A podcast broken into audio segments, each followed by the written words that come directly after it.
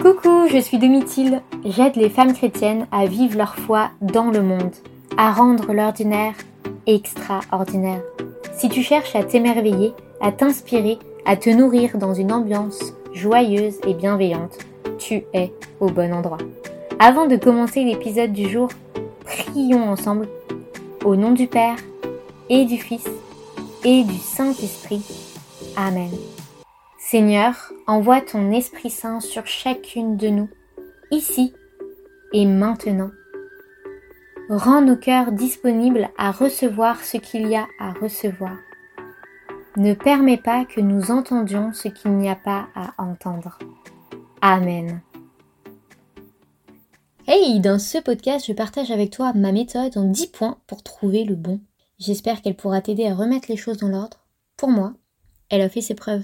Comment trouver le bon C'est un sujet qui me tient particulièrement à cœur parce que j'ai perdu beaucoup de temps en cherchant le bon. Je cherchais mon mari dans tous les hommes qui se trouvaient sur mon chemin. Je me trompais de quête. J'aurais dû me concentrer sur moi, chercher qui j'étais, quelle vie je voulais vivre, réfléchir aux désirs profonds ancrés dans mon cœur.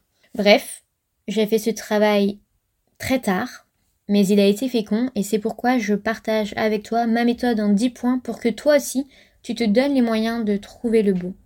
Ma méthode en 10 points, c'est tout de suite 1. Arrête de chercher un mari. Je te rassure, il existe, il a des amis, de la famille, il a une vie. Quand vos cœurs seront prêts, la rencontre aura lieu. 2. Apprends à te connaître. Qui es-tu? Quelle femme veux-tu être? Quelle vie veux-tu vivre? Quels sont les désirs profonds de ton cœur? Tu as en face de toi une page blanche. Tout est possible à l'heure actuelle. C'est toi l'actrice de ta vie. 3.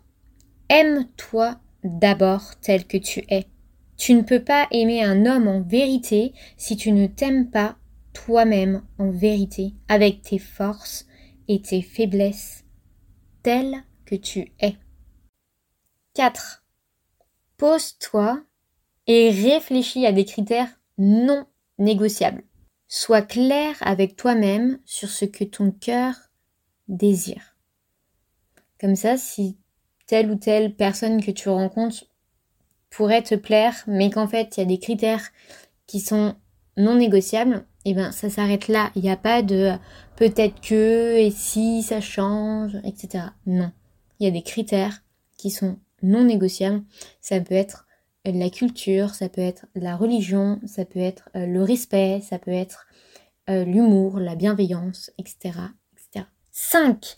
Ne baisse pas tes exigences. Le Seigneur a mis dans ton cœur des désirs et c'est pour y répondre.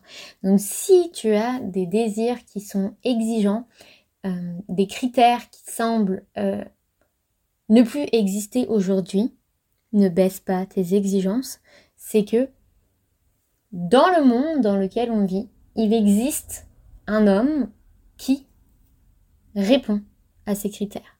Et donc ce serait dommage de passer à côté parce que tu as baissé tes exigences et les deux seraient perdants dans l'histoire. 6. Donne-toi les moyens d'aller là où il se trouve. Si c'est le moment pour vous deux de se rencontrer, tant mieux.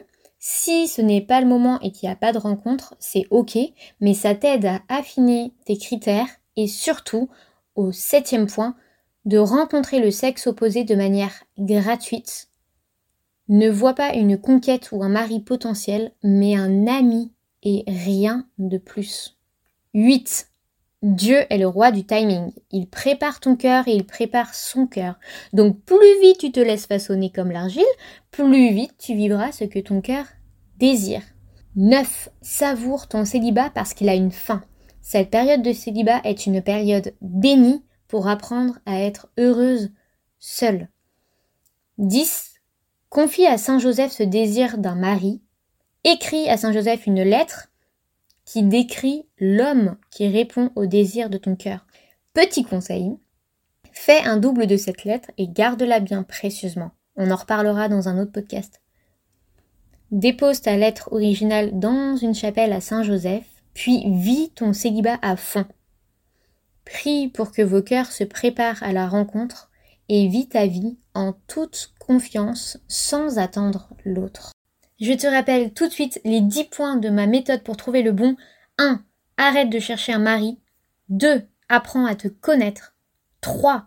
Aime-toi d'abord tel que tu es. 4. Pose-toi et réfléchis aux critères non négociables. 5. Ne baisse pas tes exigences.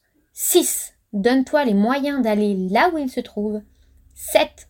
Rencontre le sexe opposé de manière gratuite. 8. Sois patiente. 9.